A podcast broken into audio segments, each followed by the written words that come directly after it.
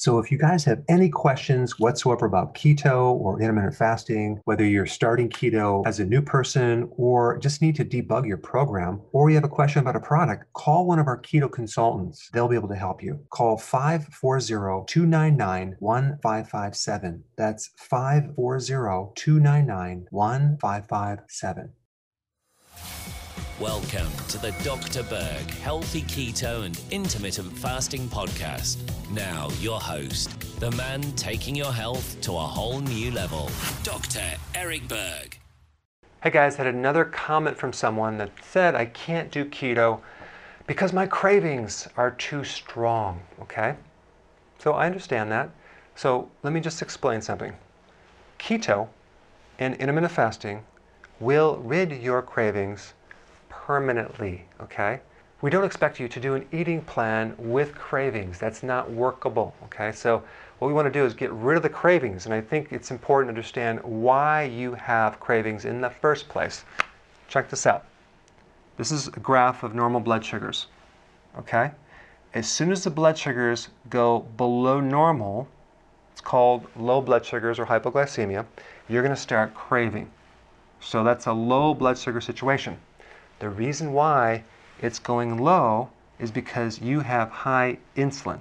So simply, we have to know how to lower insulin. There's three possibilities here. You have carbs, protein, and fats. Carbs trigger insulin, so we must do a low carbohydrate diet. Protein will stimulate insulin if it's too much, so we want a moderate protein diet. We can do vegetable carbs though. We want to do vegetable carbs. And then fats have zero effect on insulin. So the secret is consuming more fat with the meal. More fat, moderate protein, low carbs, but a good amount of vegetables.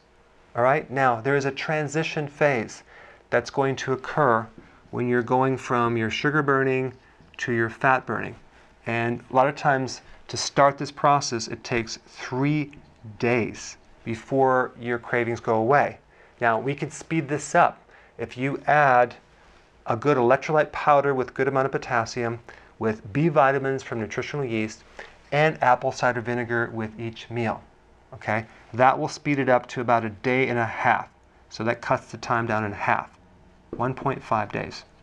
So the worse the craving is, the more you need to do this because the reason why you have the craving in the first place is you have a problem with insulin.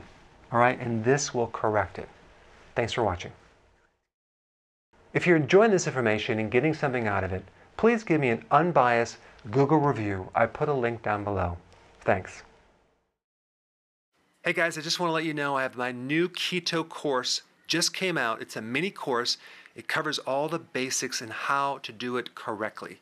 You can get through this in probably 20 minutes at the very most. So if you're interested, click the link below and get signed up now.